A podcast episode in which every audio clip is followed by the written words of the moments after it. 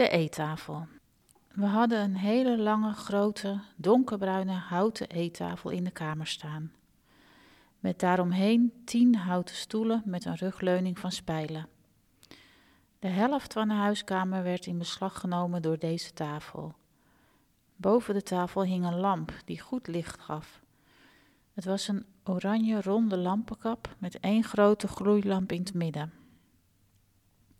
We hadden ook wel zo'n grote eettafel nodig, want ons gezin bestond uit negen personen. Vader, moeder en zeven kinderen.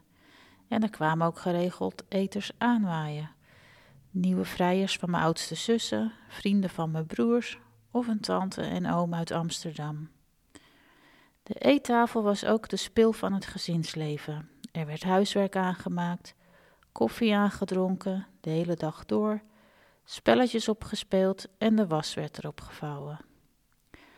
De maaltijden werden altijd aan tafel gegeten. Wij aten toen nooit met het bord op schoot op de bank voor de tv.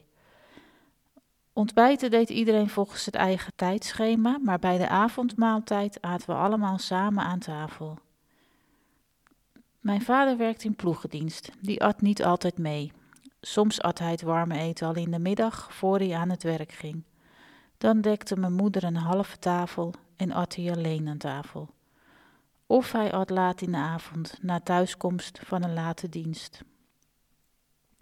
Alle gezinsleden gingen gedurende de dag hun eigen weg. Sommige zussen werkten al, anderen zaten nog op school. Maar voor het avondeten verzamelde iedereen zich weer om de eettafel. Mijn moeder had hele grote pannen waar ze de aardappelen en groenten in kookte. En een grote oranje juppan. Daar lagen de gehaktballen geduldig in te wachten. Het was altijd druk tijdens het avondeten. Veel gepraat en geluid van bestek op borden en deksels op pannen. Aan tafel werden ook geregeld ruzietjes uitgevochten of een paar venijnige schopjes onder tafel uitgedeeld.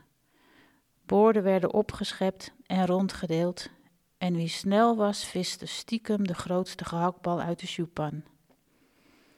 Als mijn vader mee at, moesten we stil zijn, maar dat lukte eigenlijk nooit.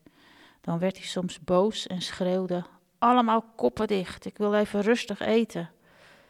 Wij vonden het best wel spannend als hij zo reageerde, maar moesten er ook vaak een beetje om gniffelen.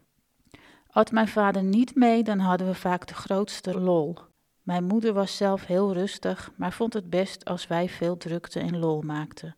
De radio werd hard aangezet onder het eten en hardop meegezongen. En dan pakten mijn broers hun gitaar erbij. Ik ben de jongste van het gezin en hoefde bijna nooit de tafel te dekken of af te ruimen. Het afwassen deed mijn moeder samen met een van de oudere zussen. Mijn moeder kon mooi zingen en deed altijd vrolijk zingend de afwas. Het gaf me altijd een heel fijn gevoel om haar zo te horen zingen.